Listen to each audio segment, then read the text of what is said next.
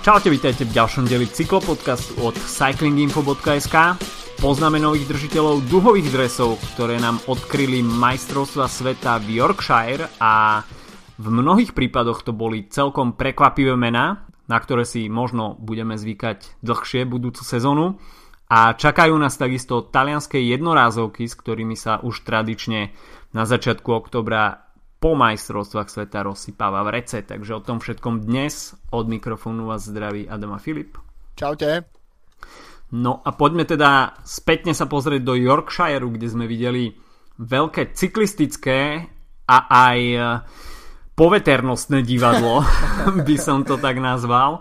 A práve počasie bolo veľkým faktorom, e, ktorý prehovoril do nakoniec výsledkovej listiny by sme to mohli aj tak nazvať, pretože nie len do priebehu pretekov.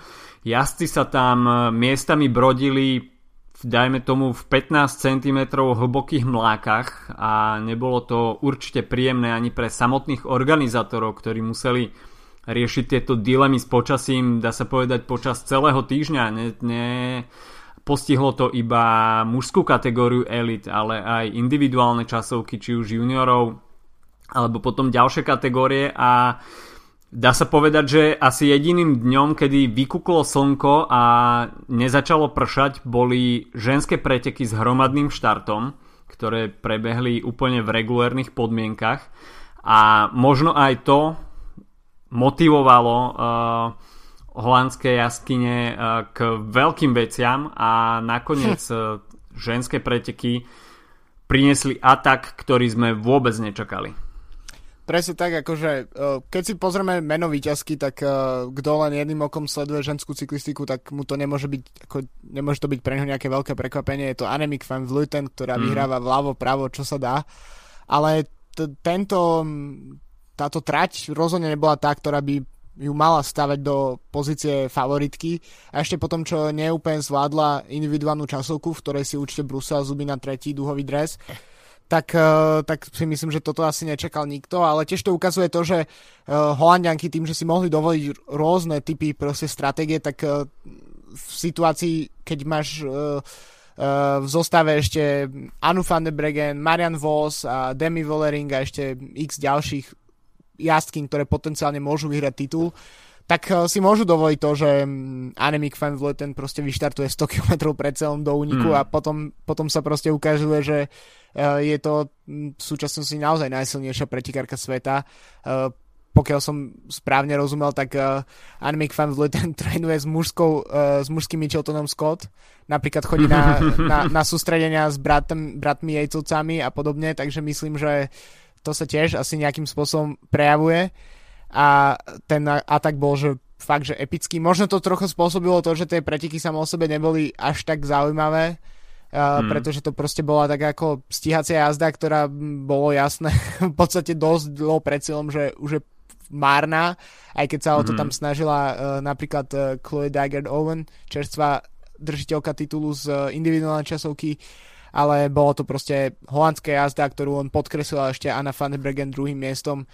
V podstate Annemiek van Vleuten vyštartovala, čo som čítal s ňou rozhovor, tak ani nemala ambíciu výjsť vtedy do úniku, ale na, na jednom zostúpaní proste išla dopredu, dala full gas, alebo neviem v jej prípade, či to bol full gas, dala proste nejaký gas. A, a, a jednoducho sa tam spravilo taký e, rozdiel medzi ňou a ďalšími pretekrakami, že proste sa oplatilo už len zapnúť nohy a, a ísť proste solo, solo 100 km. Tak uh, myslím si, že uh, ako som hovoril, tie preteky možno neboli najzaujímavejšie, ale minimálne ten uh, výsledok je dosť epický. Útok 100 km pred cieľom, tak to je niečo, čo sa v podstate v dnešnej cyklistike, v súčasnej cyklistike podstate ani nevidí. To je už, ne. dajme tomu, pri víťazstve Petra Sagana na Paríž Rube a jeho ataku 50 km pred cieľom sa hovorilo, že je to bláznovstvo. A, a to nešiel no, sám. A to nešiel sám, čiže tam sa iba pripojil uh, k dvojici, čo bola pred ním, respektíve trojici, ale toto bol naozaj solo atak, čiže uh, videli sme, že dá sa to aj z väčšej vzdialenosti Samozrejme, nedá sa to praktizovať každé preteky. Každý e, si bol vedomý tej síly e, holandského týmu a s takým, s takým veľkým množstvom kvalitky, kvalitných jazdkyň, ktoré si mohli dovoliť viacero scenárov. Aj pri preview mužských pretekoch Elite sme možno tak tajne dúfali, že Belgičania boli práve e, týmom, ktorí, ktorí majú v rukave širokú škálu jazdcov, ktorí by takisto mohli uh, napísať viacero scenárov a vyberať si z nich, tak uh, v ženskej kategórii sú to práve Holandianky, ktoré dominujú a toto bol ten okamih, okamih kedy to Holandiankám vyšlo a uh, jednoducho toto sa zapíše nielen teda do histórie ženskej cyklistiky, ale histórie majstrovstiev sveta ako takých. Určite, tak eh, v podstate z posledných rokov je, čím sa to dá porovnať, je s Chrisom Froomom na Gira a, a v podstate mm. toto bolo trocha samozrejme v inej situácii, ale keď si aj pozrieš ten záznam, eh, napríklad highlighty, alebo tak, tak to vyzerá ako dosť ako pohodičková jazda pre Fanfluten, akože mm. že naozaj nebolo vidieť na nej, že by ona išla nejakú ako čistú krv. Proste, že jasné, ne, ne, nechcem tým sa znižovať jej výkon vôbec, práve naopak ale bolo vidieť, že to, že to proste nebol jej limit. A to je na tomto obdivuhodné. A keď si vezmeme, odkiaľ, ako vlastne e, viedla tá kariéra v posledných rokoch, e, Annemiek van Vleuten už nie je najmladšia pretekárka, myslím, že má cez 35 alebo dokonca 36 rokov a v podstate od tej olympiády v Riu, kedy dovtedy tiež zvíťazila v celkom dôležitých ženských pretekoch, ale tým, že aj vlastne pozornosť na ženskú cyklistiku je výraznejšia ako bola v minulosti, tak, mm. tak vlastne ľudia si ju zapamätali najmä kvôli tomu, kvôli tomu hrozu strašnému pádu v Riu na Olympiáde, kde si myslím, že veľa ľudí chvíľu myslelo, že to možno ani nemusí prežiť. No a ona sa pozviechala a mesiac na to vyhrala svoje prvé preteky a odtedy v podstate vyhráva non-stop takmer všetko, na, čo si, na čom si zmyslí.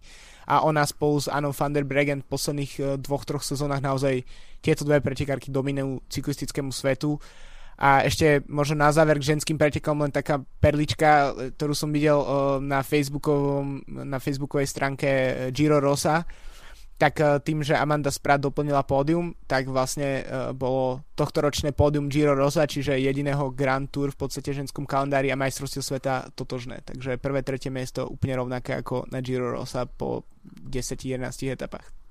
Hm, OK, to boli ženské preteky, takže Annemiek van Vleuten držiteľka duhového dresu a pre zvyšok tejto sezóny tých pretekov už nebude, tých pretekov už nebude veľa a v roku 2020 si Annemiek van Floyd ten duhový dres určite užije.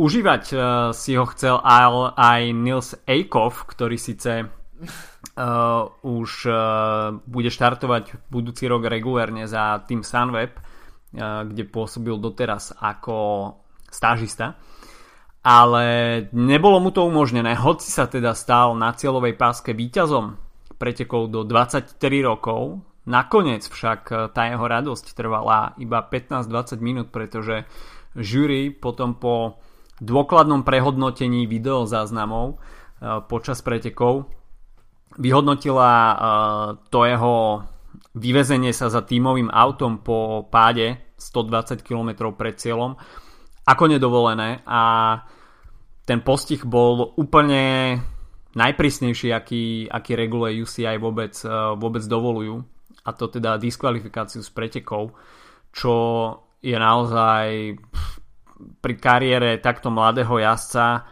dosť likvidačné. Nielen v jeho prípade možno nie z dajme tomu z nejakého budúceho kariérneho rastu, pretože má podpísanú profesionálnu zmluvu, ale mm, psychicky to musí takto mladého človeka si myslím, že úplne zničiť.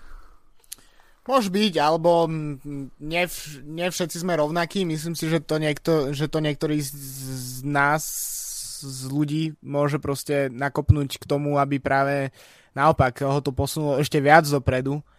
A tak uh, Ekov sám povedal, že v podstate no samozrejme bol z toho dosť zničený, to sa vôbec ne, nemáme čomu diviť a povedal, že to bolo jeho pe- najkrajších 15 minút v živote, mm. myslím. Mm. Ale na druhej strane, že proste sa vráti po ten titul a neviem, či teda ešte bude budúci rok môcť štartovať v U23, myslím si, že áno. Áno, tak, áno. My, tak, tak buď tam, alebo potom neskôr, možno tým myslel už aj seniorské kategórie. Mm. Takže myslím si, že, že to po nejakom čase proste prebolí a, a, a bude to uh, a Ekov sa ukáže naplno napríklad budúci rok. Čo si myslím, že je horšie je to, že to opäť je také proste nemastné, neslané rozhodnutie, ktoré v podstate hádže tieň na to, na cyklistiku ako takú, ako šport, pretože je to v podstate podobne neviem, kontroverzné rozhodnutie ako v prípade napríklad e, Sagana Cavendisha na Tour de France pred mm. pár rokmi, e, kedy v podstate sa takmer by som povedal, že absolútna väčšina cyklistických nejakých fanúšikov alebo odbornej verejnosti alebo jazdcov, tak sa, tak sa postaví na stranu Ekofa Uh, ja som si pozrel tie zábery, myslím si, že si ich videl aj ty. Akože mm. to, že tam draftoval, bolo proste evidentné. Uh, ja v tom vidím najväčší problém to, že proste ak ho jury mala diskvalifikovať 130 km uh, pred cieľom po páde, ešte potom, čo si musel nahadzovať späť ramenom mimochodom, uh, mm. Tak ho mala diskvalifikovať hneď a vtedy by sme sa podľa mňa o tom nemuseli vôbec baviť. Uh, takto v tejto situácii, kedy 130 ďalších kilometrov si odjazdí, dostane sa späť do pelotónu alebo do tej skupiny, ktoré chce byť a nakoniec dosť, dosť našetrí dosť sil na to, aby ešte vyhral záverečný šprint v silne obsadenom poli, tak to je akože to je podľa mňa dosť cez čiaru a proste čo mne osobne vadí na tom je proste takéto subjektívne pristupovanie k pravidlám čo je v podstate veľmi klasický proste cyklistický prístup k tomu v posledných rokoch v pretekoch, alebo možno nie v posledných rokoch, ale odjak živa. V podstate vždy záleží len na tom, že čo si uh, komisári alebo jury, čo si, čo si zmyslia, že chcú trestať a čo nie, pretože jazda za autami nie je povolená, ale robí sa v každých jedných pretekoch v situácii, kedy, kedy to ten jazdec proste potrebuje, kedy je nejaký pád a potrebuje sa dostať späť do skupiny. Takže ja som... Čo tým chcem povedať je to, že OK, eh, Eko robil niečo, čo by, za čo by mal byť teoreticky potrestaný, ale keď už ho nechám prejsť 130 km a diskvalifikujem po tom, čo sa teším v cieli majstrovstve sveta, tak to je podľa mňa, to je podľa mňa dosť aj na UCI, akože ten, toto rozhodnutie. Takže um, myslím si, že to pr- bolo prehnané. Ekov to nemal spraviť, ale ak by to nespravil, tak jeho preteky by boli tak či tak by sa skončili, pretože sám bez aut by sa práve po mne k tej skupine pred ním mm. nepripojil. To by bolo proste nadľudské sily a v takomto prípade, no, bohužiaľ, no. Takže myslím si, že ja by som ten titul mu nechal. Na druhej strane Boh vie, ako by sa potom k tomu pristupovalo, keby unikli tie zábery a ten titul mu nezobrali, že či by sme si mm. nemysleli o ňom, že máme za majstra sveta proste niekoho, kto, kto sa... Arnolda uh, Demara. Že máme... Hej, presne, že máme nového Arna Demara, tak z toho by som radosť nemal určite. uh, situácia určite zapeklitá, ale tu sa iba potvrdila tá nekonzistentnosť rozhodnutí UCI čo rozhodca to výklad pravidel. Mm, tie postihy, či už uh, stratou poradia alebo finančných pokút, tak uh, je to vyhodnocované strašne subjektívne. Tie pravidla majú šedé zóny, rovnako ako antidopingové pravidlá asi.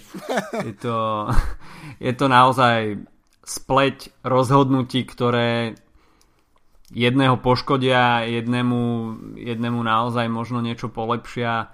Uh, naozaj veľmi zložitá situácia a v danej, v danej chvíli asi najlepšie rozhodnutie, pokiaľ už uh, chce žúri diskvalifikovať jazdca, tak je to práve ešte počas pretekov. Myslím si, že práve po tom incidente Petra Sagana s Markom Kevinishom bol zavedený video rozhodca do pretekov a neviem, čo bránilo uh, tomu rozhodcovi, aby učinil toto rozhodnutie ešte, ešte počas uh, pretekov. Či to bolo zlým počasím, uh, minimálne teda v mužskej kategórii Elite bol veľký problém s prenosou živých obrázkov, tak uh, neviem, či to, bol, to bola príčina aj pri kategórii do 23 rokov, to počasie tam nebolo nejak extra apokalyptické, tak uh, tie zábery mohli doraziť do toho, k tomu videorozhodcovi aj skôr. Predišlo by sa takémuto, takémuto precedensu, dá sa povedať, že až trapasu, tak toto bolo veľmi, veľmi zlé. Zle načasovaný sú nejaký súhrn okolností. Jazdec, hmm. ktorý si OK, pomôže za tímovým vozidlom, čo je ale však úplne bežná prax, to sa nebudeme hrať, že, že sa to nedeje, jednoducho sa to deje, ale rozhodcovia si nad tým buď zatvárajú oči, alebo to nechávajú prechádzať len tak, občas sa niekomu ujde nejaká pokuta zo pár frankov, ale nikto to zásadne nerieši. Uh, s tým, že tento jazdec potom vyhrá preteky. A čo s tým teraz, pokiaľ by bol desiatý, tak no, uh, OK, tak diskvalifikácia, tak dobre, nikto nič nerieši. Posunie sa 11. jazdec na 10. miesto a tým sa to uzavre, ale tuto ide o jazdca, ktorý jednoducho tie preteky vyhral a nie sú to preteky okolo hnoja na dedine, ale sú to majstrovstva sveta. Takže a organizuje to dokonca UCI. Nie sú no, to preteky, ktoré, ktoré má na starosti nejaký organizátor, ktorý, dajme tomu, môže, môže hovoriť do, do určitých vecí. Toto má na starosti UCI a malo by to splňať tie najvyššie štandardy a malo by to byť najprehľadnejšie. Toto si myslím, že uh, OK, rozhodnutie padlo, padlo veľmi prísne, ale malo, malo prísť skôr. Neviem, ja, ja sa s tým stále neviem cez to nejak preniesť, uh, že máme tu víťaza, ktorého po 20 minútach dáme dole a príde nový víťaz. Ako, OK, v tom Saganovom prípade tak uh, bol to etapák. Čiže tých etap tam, je, etap tam je viacej, ale toto, je, toto sú jednodňové preteky, kde, kde navyše uh, vidíme jazdca, ktorý keď vyhrá, tak nosí ten duhový dres ďalší rok, čiže má to, má to následok na celý rok. Dajme tomu aj keď iba symbolicky v podobe toho dúhového dresu, ale v cyklistike to znamená veľmi veľa. A učiníme takéto rozhodnutie, tak uh, to si myslím, že je veľmi nešťastné a uvidíme, čo to priniesie do budúcnosti, pretože Ekov eh, určite bude eh, trvať na tom, možno aj Holandiania, aby sa pravidlá dodržiavali striktnejšie. A možno uvidíme ďalšie roky na podujatiach, ktoré bude organizovať UCI podobné prísne rozhodnutia, ale dúfame, že to načasovanie bude, bude o čosi lepšie a nebudeme vidieť diskvalifikáciu výťazov a dajme tomu po hodine sa ozve jazdec, ktorý e, skončil tretí a podá protest na toho, kto bol z druhého miesta posunutý na prvé a uvidíme takéto striedačky a miešania v top 5 e, krížom krážom a vznikne z toho jeden obrovský chaos. Tak uh, dúfam, no, že tohto sa naozaj nedožijeme, pretože to by bol asi úplný klinec do rakvy uh, celej, celej propagácie cyklistiky a zrušenie akéhokoľvek dobrého imížu cyklistiky, cestnej cyklistiky, dajme tomu, ktorý Pre... ten imíž sa, imíž sa zlepšuje, ale toto vrhá naozaj taký, taký celkom výrazný tieň. Presne tak, lebo napríklad vezmi si aj situáciu uh, toho talianského víťaza, ktorého meno si nepamätám. Uh, Samuele ten, Battistella. Ktorý, ktorý nakoniec si teda oblečie dúhový dres uh, alebo obliekol tak to tiež pre neho nie je až podľa mňa rovnocenné víťazstvo, ako by to bolo, keby naozaj zvíťazil v tom šprinte a nemôže to proste byť pre neho to isté. Uh, je to úplne uh, proste do, mu padol ten dres ako keby do lona, jasné, musel dojsť do tej, byť tej celovej uh, skupine a, a šprintovať do druhé miesto, ale to nie je to isté, ako keď, keď Ekov mal ten moment, kedy prejde tou celou rovinkou a zdvihne ruky nad hlavu a a môže sa aspoň chvíľu tešiť, že je majster sveta. Proste ten mm, druhý jazdec to nemal a v podstate myslím si, že to ani pre neho nie je úplne uh, ideálna situácia a ideálny spôsob, akým by chcel oslavať zisk majstrovského titulu. Presne, aj keď sa spýtate jazdcov, ktorí boli dodatočne posunutí po tých dopingových škandáloch rôznych jazdcov uh, o nejaké miesta vyššie, uh, tak napríklad uh, dajme tomu aj Peter Velič bol z tretieho miesta na Vuelte posunutý na druhé miesto. Ale jednoducho, keď sa ho spätne na to spýtate, tak pre neho to neznamená až tak veľa. On mal to šťastie, že na tom pódiu tej VLT stál v Madride, že bol posunutý z tretieho na druhé ale čo z toho má, čo z toho majú ostatní jazdci, ktorí boli posunutí zo 4. miesta na tretie. Jednoducho, OK, na papieri si skončil na pódiu, ale ten pocit z toho pódiového umiestnenia si nemal, prišiel dodatočne, tak uh, to je naozaj, sú to také, OK, chýbajú tam tie emócie, jednoducho to prežitie hmm. toho, že dosiahol som niečo naozaj veľké. Takto je to niečo, čo sa rozhodne spoza okrúhleho stola a uh, jednoducho v štatistikách figuruješ na lepšom mieste, ale to je asi tak všetko, takže toto, hoci teda prišlo skôr ako po pár rokoch, ale uh, nebolo to, nebolo to úplne gentlemanské rozhodnutie, bolo to dosť prísne rozhodnutie a myslím si, že toto asi žiaden cyklistický fanúšik nechce, nechce vidieť v ostatných rokoch a na ďalších pretekoch, pretože stalo by sa z toho, pokiaľ by sa toto malo stať pravidlom, tak myslím si, že cyklistiku by postupne prestal sledovať asi každý. no jasné, tak to je, to je dosť dobrý, dosť dobrý bod podľa mňa toho, čo hovorí, že v podstate to môže byť takéto ako v úvodzovkách toxické rozhodnutia, ktoré, sa, kto, s ktorými sa proste nikto nestotožňuje, tak môžu byť svojím spôsobom rovnako škodlivé pre šport ako, ako cyklisti na, na dopingu. No to, ja neviem, napríklad aj vo futbale sa dlho zavádzal ten video rozhodca, hej, boli to roky, čo sa hovorilo, že potrebujeme vniesť do toho nejakú transparentnosť a eliminovať chyby rozhodcov, dajme tomu offsidy alebo góly, ktoré sú tesne za brankovou čiarou, nie sú za brankovou čiarou, tak toto sa do futbalu dalo. Ten uh, videoasistent tam je, ale pokiaľ si teda rozhodca nie je istý, tak uh, musí reagovať i hneď.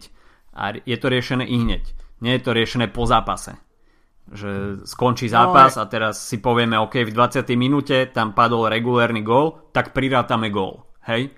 A z remizy 2-2 zrazu bude výsledok 3-2 pre niekoho. Takže, Ale to... tak treba to brať tiež tak, že futbal je, um, sa odohráva na uzavretom ihrisku, kde sa takéto Jasné. technológie dajú viac zapracovať. E, predsa len, keď si vezme, že toto sa dialo uh, niekde za pelotónom, pretože on sa potreboval dostať do ňoho späť, tak jasné, kamery si to všimli, Čiže tie záznamy odtiaľ sú, dokonca UCI rozhodovalo podľa nejakých uh, záberov, ktoré ani neboli v televíznych kamerách, mm. respektíve v televíznom prenose, ale aj tak je to samozrejme ošefovací, uh, keď máš tak rozťahnutý proste celý balík cyklistov niekde na diálke niekoľka tých desiatok, stovák metrov až dokonca kilometrov možno, tak uh, dávať pozor na každého jedného z nich je určite problematické. Alebo v prípade takýchto veľkých pretekov zainvestovať zo pár tisíc eur viacej, dať tam, dajme tomu o jednu, dve rozhodcovské motorky viac, ktoré budú kamerovať, posielať uh, toto video k tomu videorozhodcovi a ten bude rozhod- mať možnosť rozhodovať počas pretekov. Mm, jednoducho nech sa to rieši operatívne a, a nie po pretekoch, keď už v podstate všetci sú nejak zmiernení s tými výsledkami, víťaz sa teší a potom príde úplne tá najstudenšia sprcha, aká môže existovať. Tak je to, je to veľmi nešťastné a nie je to dobre vyriešené. Video rozhodca sa síce zaviedol, ale myslím si, že takto to asi nechceme vidieť. No to, na tom sa určite zhodneme. Ale tak poďme okay. asi Uh, takže Samuel Batistella bol ten šťastlivec, ktorý síce uh, skončil druhý na cieľovej páske, ale teda uh, v, uh, po pretekoch sa mohol on radovať z dúhového dresu a zlatej medaily. Štefan Biseger z, zo Švajčiarska na druhom mieste a Tom Pitcock, tak on bol práve ten, kto sa zo, tre, zo štvrtého miesta posunul na tretie, takže ďalšia medaila pre domáce farby. No a mohli by sme sa tým pádom presunúť na preteky elit mužov, ktoré boli veľmi ostro sledované a organizátori mali čo robiť, aby zvládli vrtochy počasia, ktoré ako sme už hovorili, v Yorkshire panovali počas celého týždňa. To, čo sa spustilo v nedelu, tak to bola to bola celkom apokalypsa na cyklistické pomery a Extreme Weather Protocol zapracoval. Preteky boli skrátené, rozhodcovia a respektíve jury skrátila ten, tú úvodnú pasáž, kým sa si mali presunúť na cieľové okruhy do Harrogate, tak žúri trošku uťala z tejto trasy a pridala dva okruhy, čiže namiesto 7 sme videli 9 a, avšak to počasie bol, to boli eliminačné preteky. Presne tak, to bolo ako na dráhe. Každé kolo odpadne niekto. Presne, presne to mi napadlo, aj som to chcel dnes povedať, si mi to zobral, si mi to z úst do slova. Tak uh, myslím si, že v konečnom dôsledku té, v takomto počasí to, že sme prišli o tie stúpania v tej prvej časti uh, trate, tak uh, možno, možno by dos, došlo k eliminácii niektorých pretekárov práve po mne hlavne šprinterov skôr, ale v konečnom dôsledku aj tak uh, popadali skoro všetci. Teraz to myslím iba obrazne popadali. Videli sme postupne ako vždy na konci toho kola odstúpil, neviem, Ackermann, Sam Bennett a podobne. Takže tieto mená postupne išli všetky preč a v podstate. Nedá sa ani povedať, že by to bolo čisto, že teraz sa hrali pri nejakí klasikári alebo tak, skôr to boli podľa mňa všetko iba jazdci, ktorí dokázali čo najviac tolerovať proste tú dĺžku, to počasie. No ja keď som videl, keď som si prvýkrát zapol prenos počas dňa, tak som si hneď spomenul na, na etapu okolo Polska, etapu okolo Polska v, uh, v Bukovine. Bol to v Bukovine? Tam, ktorú Bol vyhral Tým ešte.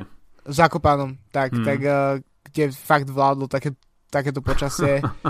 A a tým Valence zvíťazil. Vtedy som automaticky zmenil svoj typ z belgického týmu z Fanave Mata na týma Valenca, lebo som myslel, že tomto počasí to bude proste preňho. Nakoniec sa Belgičania k ničomu extra nemali, bolo to podľa mňa dosť veľké sklamanie, uh, tieto preteky z ich pohľadu. Skončili bez medaile, bez človeka v záverečnom úniku, Gilbert tam mal pád, eh, v podstate najväčší asi moment belgického týmu bol, keď eh, Remco Evenepoel jazdil, počkal s Filipom Gilbertom a jazdil mm. s mhm. ním a bolo to skoro až také dojemné, ako sa dve generácie mm-hmm. cyklistov stretávajú, ale v podstate naviac sa Belgičania nezmohli, dokonca ani keď sa stíhal ten záverečná skupina, tak, eh, tak už tam boli v v jed, s jedným, dvoma jazdcami a to je fakt málo na tak silný tým, takže z môjho pohľadu, to som možno trocha pred, pre, predbehol ešte, ale Belgičania veľké sklamanie, čo sa týka týchto pretekov. No, veľmi zaujímavé uh, obrázky sme videli už od začiatku.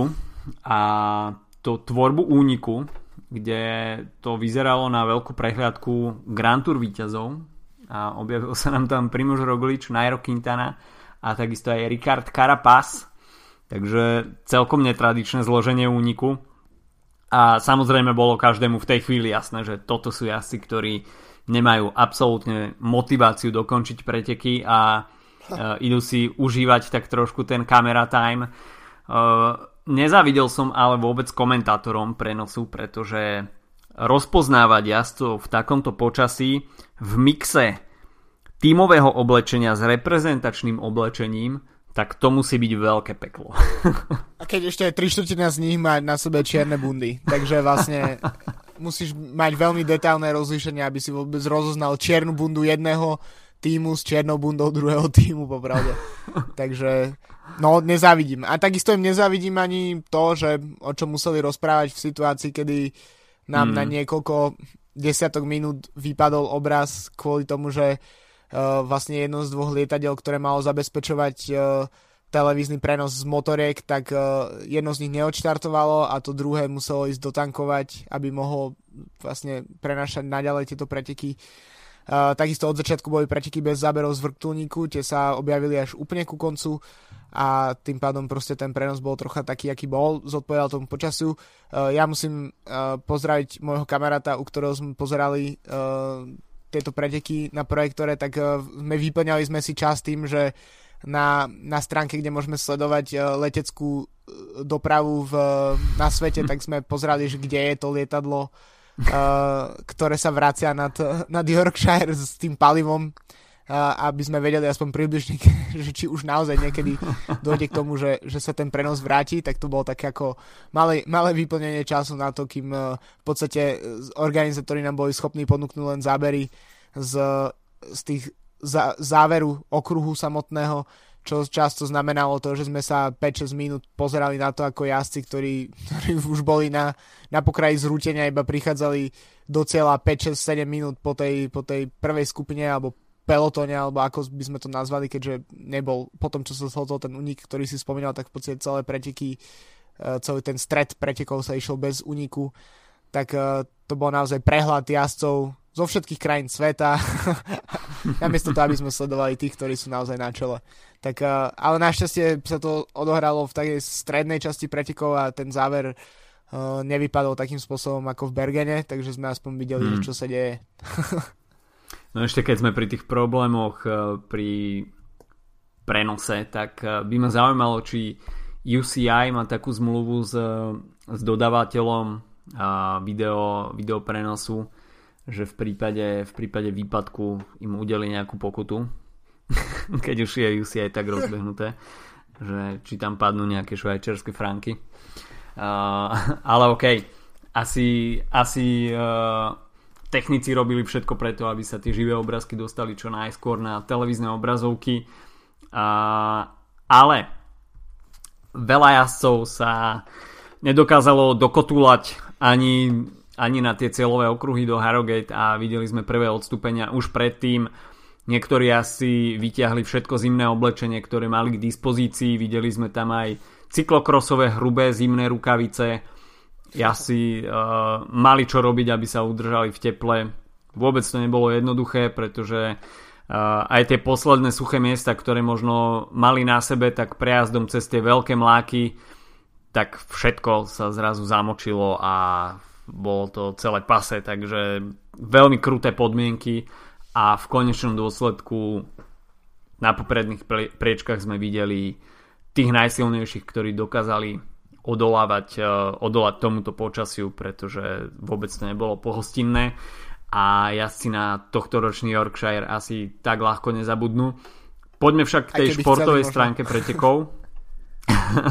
a uh, okrem teda Karapaza, Rogliča a Quintanu sa tam v uniku objavil aj Magnus Kort Nielsen, takisto Maciej Bodnár, Silvan Dillier, Petr Vakoč, Alex House tam bol, takže celkom pomerne silné zloženie avšak e, vstupom na okruhy sa všetko zlepilo.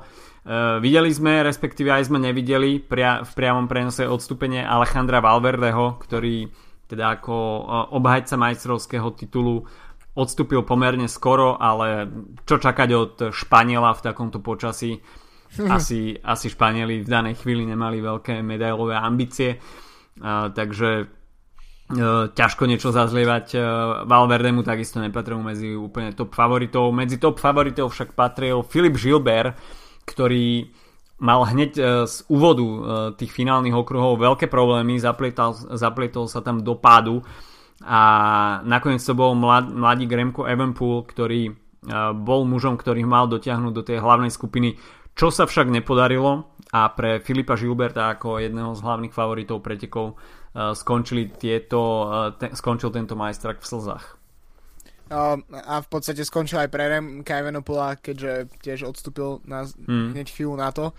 Tak áno, no, Gilbert bol vo forme z VLT, bol jeden z najväčších favoritov, myslím si, že eh, ten profil trate by mu vyhoval, ale presne v takých podmienkach, no nikto nie je ne, neporaziteľný v podstate v taký, takejto situácii a buď ťa porazí niekto nejaký tvoj super, alebo ťa porazí tvoje vlastné telo, alebo, alebo ťa porazí proste e, nejaké podmienky na trati. Tým pádom proste to dopadlo tak, že e, z tých najväčších mien Gilbert bol ten ako keby obetný baránok a v podstate keď si to tak vezmeme, tak e, bez nejakých ako väčších viditeľných problémov z tých top favoritov, tak kto sa umiestnil tak relatívne v pohode. Bol to Sagan, bol to um, možno Michael Matthews, aj keď určite ani jeden z nich nie je spokojný s výsledkom, mm. ale v podstate v, ostatný uh, Trentin teoreticky patril tiež k tomu okruhu a ten sa nakoniec objavil na medailových priečkách, ale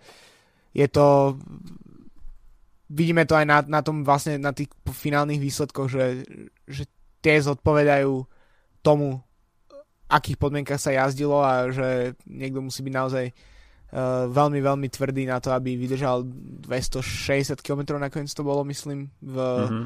v takýchto podmienkach a zároveň ešte si nájsť nohy na to, aby, aby sa dolepila tá finálna selekcia, ako aby sa vyhral šprint, tak ako to vlastne predvedol náš nový majster sveta Mats Pedersen. No, uh, ten únik vznikol za Uh, pomerne dosť skoro. Inicioval to tam uh, v prvom rade Lawson Craddock, ku ktorému sa pripojil Stefan Kung a práve k tejto dvojici sa potom neskôr pri, uh, pripojil Mats Pedersen a Mike Toynisen a už takáto petica uh, bola na papieri celkom silná a tá hlavná skupina nemohla nechať uh, uh, túto peťku len tak ísť a to si uvedomovali jednak Francúzi, takisto aj Belgičania, ale ja som čakal osobne, že začnú tlačiť trošku viac na pilu. Osobne Francúzi sa mi zdali veľmi pasívni a na čele toho odpracovali pomerne málo na to, akú zostavu priviedli do Yorkshireu. A v podstate to celý čas tam bol iba uh, Florence Seneschal na, na mm. čele. A, Austrálčania odpracovali uh, veľké množstvo práce pri tej ceste do Harrogate a v podstate tam bola naskladaná celá zostava okolo Michaela Matthewsa a Rowan Dennis. Tam odpracoval svoje a potom pri vstupe na okruhy odstúpil. A, ale Francúzi veľká pasivita a Belgičania s Holandianmi OK, Mati van der Poel vyrazil dopredu a pripojil sa uh, k, tejto, uh, k tejto zostave, ktorá už bola vpredu a to bol rozhodujúci, rozhodujúci atak pretekov. Ala Filip sa tam snažil dostať na poslednú chvíľu, ale nakoniec kto vie, či kvôli výkonnosti alebo z taktických nejakých pohnutok e, sa k tejto skupine nepričlenil a Holandiania tým pádom už absolútne nemali žiadnu motiváciu ťahať a všetko to ostávalo viac menej na Belgičanoch, pretože aj Taliani už mali Trentina s Moskonom vpredu a nevedeli sa nejakým spôsobom zmobilizovať. Samozrejme mali už niektorých jasov vonku, minimálne teda Žilbera a, a Evenpuela.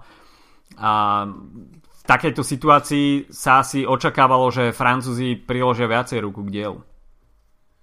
Asi hej, no, tak eh, tých tým bol silný, ale myslím si, že keď v prvom rade mm, Filip evidentne na to v ten deň nemal, nemyslím si, že to, to že nakoniec neskončil na pódium alebo nezvyťazil uh, nesúvisí iba s výkonom jeho týmu, ale predovšetkým s ním samým, mm. takže uh, ja by som možno tomu neprikladal až, tak, až takú obrovskú dôležitosť, špeciálne keď to porovnáme s Belgičanmi, pretože Belgičania podľa mňa to boli tí, ktorí mali naozaj povinnosť animovať tie preteky, uh, stáť tam na čele, proste využiť tú hĺbku tej zostavy a mm-hmm. im sa to nepodarilo. Takže na rozdiel napríklad Talianov, ktorí samozrejme tiež mali solidnú zostavu, ale oni dokázali mať v tej záverečnej selekcii hneď dvoch jazdov a už len to, že tam bol medzi nimi jeden z uh, tých väčších favoritov pred pretekou, mm-hmm. tak ukazuje, že vlastne ten tým pracoval uh, silno a že, že, to, že to vlastne absolútne fungovalo. No a takisto to zloženie uh, úniku bolo veľmi dôležité práve z pohľadu uh, Talianov aj Dánov, pretože a, a v podstate v tom v situácii ešte kým tam bol Thunderpool, tak aj Holandianov, pretože oni boli pomerne výrazne zastúpení aj v tej tom pelotone, ak sa to teda dá nazvať, tá skupinka, ktorá, ktorá mala byť akože peloton. No a bolo vidieť, že, že Dáni, ktorí tam mali napríklad Fuglsanga alebo Valgrena, tak a ešte aj Magnusa Korta pomerne dlho, tak jednoducho vedeli ako keby brzdiť tú skupinu a mm-hmm. v úvodzovkách v podstate a, a Holandiania Deto proste vedeli, že to, čo majú vpredu je dôležité a, a v podstate e, na čele možno presne ťahal nejaký ako jeden opustený Belgičan a hneď za ním proste bola skupina Dánov a podobne, ktorý úplne kontroloval situáciu, aby vlastne ten peloton, v ktorom napríklad bol ešte aj Sagan alebo Michael Matthews alebo Van Avermaet, tak e, aby, aby vlastne nedolepila tú, uh, tú, tú čelnú skupinu, aby tá čelná skupina si nakoniec išla po titul. Veľkú prácu tam pre Matea Trentina odvedol Gianni Moscon, traktor zapracoval na 100%, to bolo presne to, čo sa od Muskona očakávalo. A mm, v tomto zložení uh, Moskom Pedersen, Kung, Trentin, Van der Poel uh, jazdci smerovali do, do tých rozhodujúcich kilometrov. Van der Poel vyzeral veľmi sviežo, veľmi dlhú dobu a vôbec som tam nevidel žiaden náznak nejakej únavy alebo nejakej slabosti, až nakoniec teda v záverečnom okruhu prišiel úplný bonk, úplné vypnutie a to bolo, to bolo naozaj ako keby, že z neho vycúca to počasie poslednú energiu a ten stroj, ktorý dovtedy išiel úplne bez problémov sa v priebehu sekundy zastavil. No a to bol fakt uh, zlomový moment týchto pretekov, pretože mali sme tu najväčšieho favorita práve po mne, ja minimálne jednou z najväčších favoritov uh, a pravda je taká, že aj keď možno, napríklad ja som bol voči Fandepolovi trochu skeptický, tak eh, v tejto sezóne sme nemali, alebo teda všeobecne sme nemali veľa príležitostí vidieť Thunderpoola takto, proste v situácii, mm-hmm. že, že prejdeš z, z momentu, kedy vyzeráš, že si na 100%, tak prejdeš do chodu na 10% v podstate. Mm-hmm. Nakoniec Thunderpool mimochodom dokončil mm. s 10 uh, eh, minútovým mankom. Nebol posledný. On, ne, ne, nedokázal sa, nedokázal sa udržať ani s tým pelotónom, takže to, to bolo ukážka toho, že proste to bol, to bol koniec. No ale myslím si, že v, uh, vtedy mal niekto z toho pelotonu poslednú šancu s tými pretekmi niečo urobiť a nestalo sa tak. Vlastne tých 13 mm. km približne pred cieľom bol, bola príležitosť ešte to skúsiť dolepiť, tak ako sa neskôr Sagan tých cca 5 km pred cieľom začal uh, začal tam pracovať a, a snažil sa a celkom solidný čas stiahol v priebehu krátkeho času, mm. ale už bolo na to príliš neskoro a aj keď uh, tí jazdci, ktorí boli vpredu, tak uh, tam šachovali o tom po, po, pozične a už sa nešlo až také bomby, tak, uh, tak vlastne už bolo príliš neskoro na to, aby ich dokoľvek dolepil. Ale ak sa to malo stať, tak sa to malo stať vtedy, keď, keď padol, padol Thunderpool, pretože uh, vtedy peloton nezareagoval a v priebehu pár sek pár sekúnd, pár minút proste náskok uh, tej čelnej skupiny opäť narastol a vtedy už bol myslím minútu a pol mm-hmm. alebo tak nejak a to už bolo proste jasné, že to je hotová vec. Kung odťahal neskutočne veľké, veľké veci na, a tie jeho grimasy naozaj stali za to. a, ale v podstate to, te, to, to, bolo, to, bolo to už rozhodnuté a vlastne zaujímavé len to, že vtedy si myslím, že absolútna väčšina ľudí musela považovať Matea Trentina za 1000% favorita na, na ten záverečný šprint. Možno aj preto, že tie ostatné mená boli menej známe. Mm. A, a myslím, že si to myslel aj sám Trentin. A, ale zase ostatní jazdci si myslím, že mali extra motiváciu, že aj keď si mysleli, že možno to nebude ľahké s Trentinom, tak išli aj po medaile. A myslím, že každý, to je vlastne dôležité, že každý z tých uh, jazdcov, teda aj Pedersen, aj Kung, boli vďační aj za tie pozície, uh, by boli vďační aj za tie pozície mm. nižšie, kým je to na pódiu. A preto mali motiváciu ťahať skupinu a mali motiváciu ísť ďalej, aj napriek tomu, že tam proste bol Trentin, od ktorého sa očakávalo, že ich v celý všetky porazí. Asi jediný, kto naozaj nemal nejaké veľké šprinterské nohy, tak to bol Stefan Küng, ktorý si to aj uvedomoval a pre ňoho, ako si povedal, bolo veľmi zaslúžené už aj tá, už aj tá pozícia na pódiu a bol s tým zmierený, že bude brať bronzovú medailu, vôbec s tým nemal žiaden problém. Ale Mateo Trentin si myslím, že tam mal celkom veľké sebavedomie v tých záverečných stovkách metrov. Samozrejme, on bol ten muž, ktorý bol na porazenie a Mats Pedersen si to veľmi dobre uvedomoval.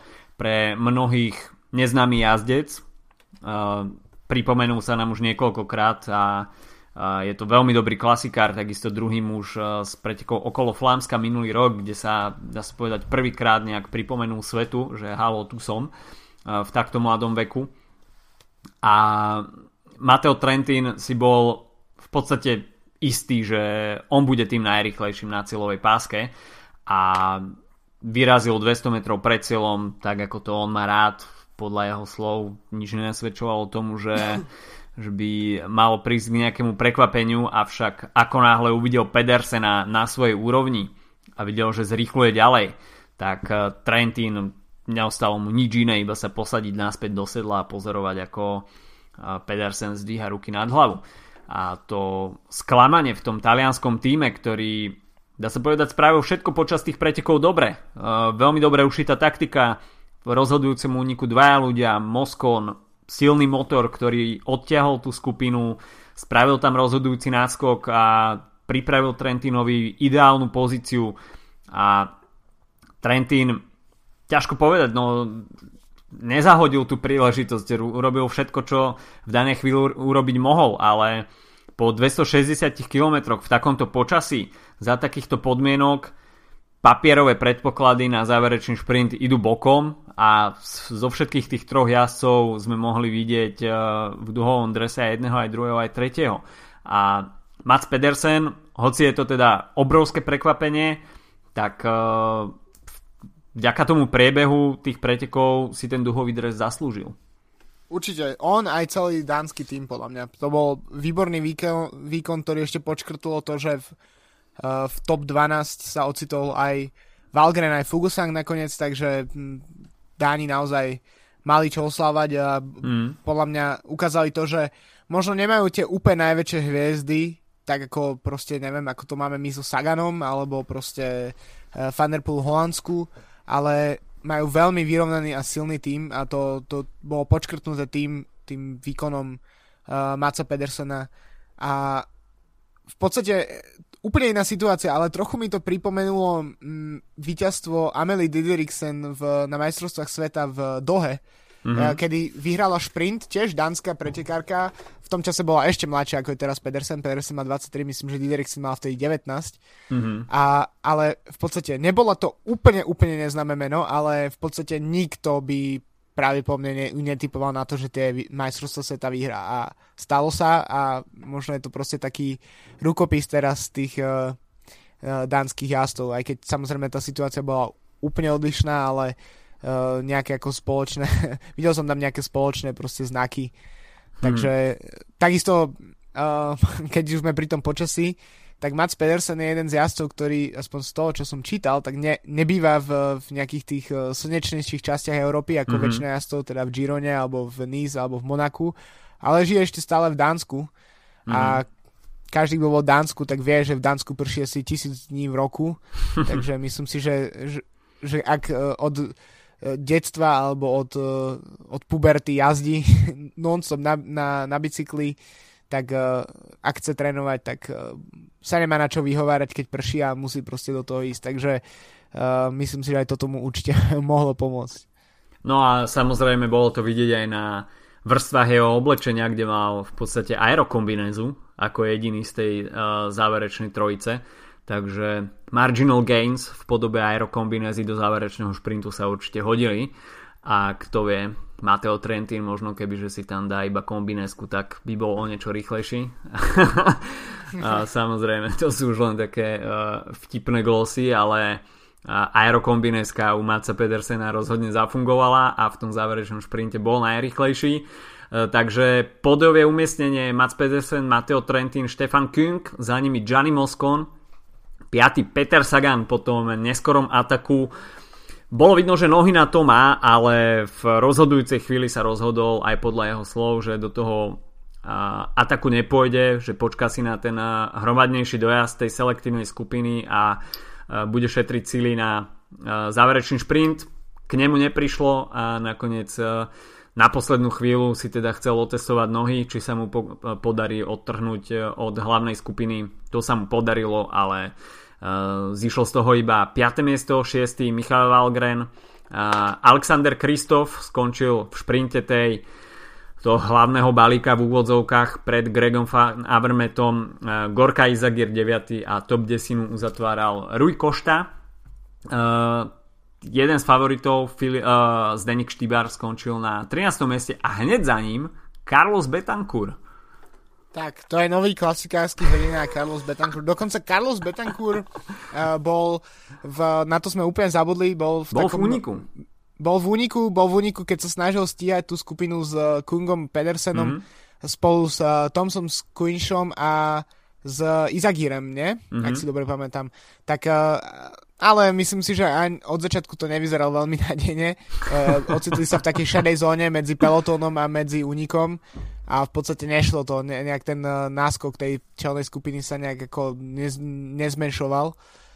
Mm, takže, ale tak bolo fajn vidieť v kolumbijských farbách takéhoto jazdca, o ktorom si ešte niektorí ľudia mysleli pred pár rokmi, že bude vyhrávať Grand Tour a teraz je v podstate takým jazdcom na preteky, ktoré ani moc nevnímame. Dokonca vyhral ten túto sezónu nejaké preteky a vždy si zázi na Hammer Series, tak aby mal, mm, aby mal z toho tým radosť. Climb. Hej, presne, to sú jeho preteky. tak preteky. teraz ešte je to aj, uh, sú to aj majstrovstvá sveta. Tá Peter Vakoč bol nakoniec posledným uh, statočným, ktorý dokončil tieto preteky so stratou 19 minút 25 sekúnd na 46. mieste. 150 ľudí, ktorí nedokončili, takže iba štvrtina uvidela tú záverečnú cieľovú pásku v Harrogate. O, to všetko hovorí uh, o tom, aké boli preteky náročné. Máme teda nového majstra sveta, Mats Pedersen, nový držiteľ dúhového dresu. Budeme si na to trošku zvykať, ale jednoducho je to sezóna mladých jazdcov. Asi si to budeme rozoberať aj v off-season ešte niekoľkokrát. 23 rokov a tento rok vidíme veľa buď e, nových výťazov pretekov, e, alebo ľudí, ktorí sa nám prihlásili po určitej dobe. E, málo komu sa v tejto sezóne podarilo niečo obhájiť. Vidím, videli sme nových držiteľov monumentov, a takisto aj Mats Pedersen teda počiarkuje ten rok mladé generácie, keď v 23 rokoch sa mu podarilo vyhrať eh, majstrovstvo sveta v kategórii Elite. Takže toľko eh, z majstrovstiev sveta a poďme si povedať, čo nás čaká v najbližšie dni, pretože hoci teda máme majstraky za sebou, tak sezóna ešte nekončí, ja si to ešte o niekoľko dní potiahnu a momentálne pre, uh, prebiehajú preteky okolo Chorvátska, ktoré potrvajú od dnes do nedele. Jazdcov čaká na chorvátskom území 6 etap a tohto etap ako sa zúčastnia aj 4 World Tour týmy. Bahrain Merida, ktorý má samozrejme to slovinské zázemie, tak uh, zamierí do Chorvátska. Je tam takisto Astana, Mitchelton Scott a polské CCC. Medzi favoritov by mohla patriť dvojca jazdcov Adam Yates, Mitchelton Scott a Ben Hermans z Israel Cycling Academy. Uh, takže takáto dvojka sa stretne na uh, pretekoch okolo Chorvátska, avšak zvyšný start list nie je nejako úplne hviezdny, takže preteky okolo Slovenska sa asi mo- mohli popíšiť uh, väčšími hviezdami. No ale nasledujú takisto talianské jednorázovky, ktoré budú prípravou pred posledným monumentom sezóny, čiže pretekmi okolo Lombardie. No a už v sobotu čaká na jazdcov Giro dell'Emilia. 207 km je to už 103. ročník, takže veľmi tradičné preteky. Na záver jazdci absolvujú 5 krát výstup na stúpanie San Luca k vyhľadávanému sanktuáriu v Boloni, takže to je veľký turistický highlight. San Luca má 2,1 km, priemerné stúpanie je 10%, v maxime 18%, veľmi dobre to poznajú aj jazdci z úvodnej časovky Giro d'Italia.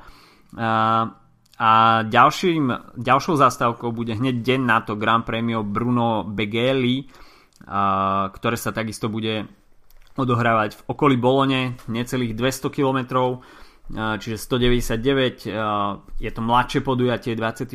ročník, 10 krát tam asi absolvujú stúpanie Zapolino, ktoré bude dlhé 1,5 km s priemerným sklonom 5,3%. Čiže hoci 200 km takmer, tak bude sa to odohrávať na veľmi malom priestore a preto aj taký veľký počet okruhov. No a v útorok uvidíme 99. ročník pretekov Trevali Varesine, čiže tri údolia v okolí Varese. Takisto tam uvidíme 10 krát 12 km okruh vo Varese. No a 4 víťazstva, teda spoludržiteľ rekordu má napríklad e, Giuseppe Saroni, generálny manažér UAE Emirates týmu. Mimochodom, tieto preteky talianské jednorázovky majú e, veľmi dlhú tradíciu, avšak e, vidíme tam e, veľmi málo mimo talianských výťazov a napríklad počas 90. rokov, 98 rokov doterajších na Trevali Varesine máme iba 12 mimo talianských výťazov respektíve 12 ročníkov, kedy uh, zvíťazili jazdci, ktorí neboli Taliani na Giro dell'Emilia, je to 18 ročníkov, takže uh, viac menej sú tieto podujatia populárne medzi Talianmi, hoci v posledných rokoch tam už mieria aj veľké, veľké hviezdy svetovej cyklistiky. No a v stredu, keďže nahrávať budeme pravdepodobne budúci štvrtok, tak si spravíme aj krátky preview Milano Turín veľmi populárna klasika. Minulý rok uh, sa tam radoval uh, Thibaut Pinot, ktorý sa neskôr radoval aj na Lombardii. Takže minulý rok uh, víťaz Milano Turín sa radoval aj na poslednom monumente sezóny. Tento rok 179 km je to jubilejný stýročník, takže veľká motivácia pre talianských jazdcov zapísať sa do historických štatistík počas tohto veľkého jubilea tradičných pretekov, no a finišovať sa bude na stúpaní Superga, eh, ktoré eh, tradične ukončuje toto podujatie, asi ho absolvujú dvakrát. 4,9 km, priemerný sklon 9,1%, takže veľmi výživný záver v Turíne a takisto veľmi pekný výhľad zo Supergy na mesto. Takže talianské jednorázovky roztrhne sa teraz s nimi v rece a všetko to smeruje k záverečnému monumentu sezóny ktorý budeme mať možnosť sledovať potom o dva týždne. Takže toľko od nás na dnes. Dúfam, že sme vás neunavili príliš a počujeme sa opäť budúci týždeň z preview uh, Il Lombardie. Majte sa zatiaľ pekne. Čau, čau. Čaute.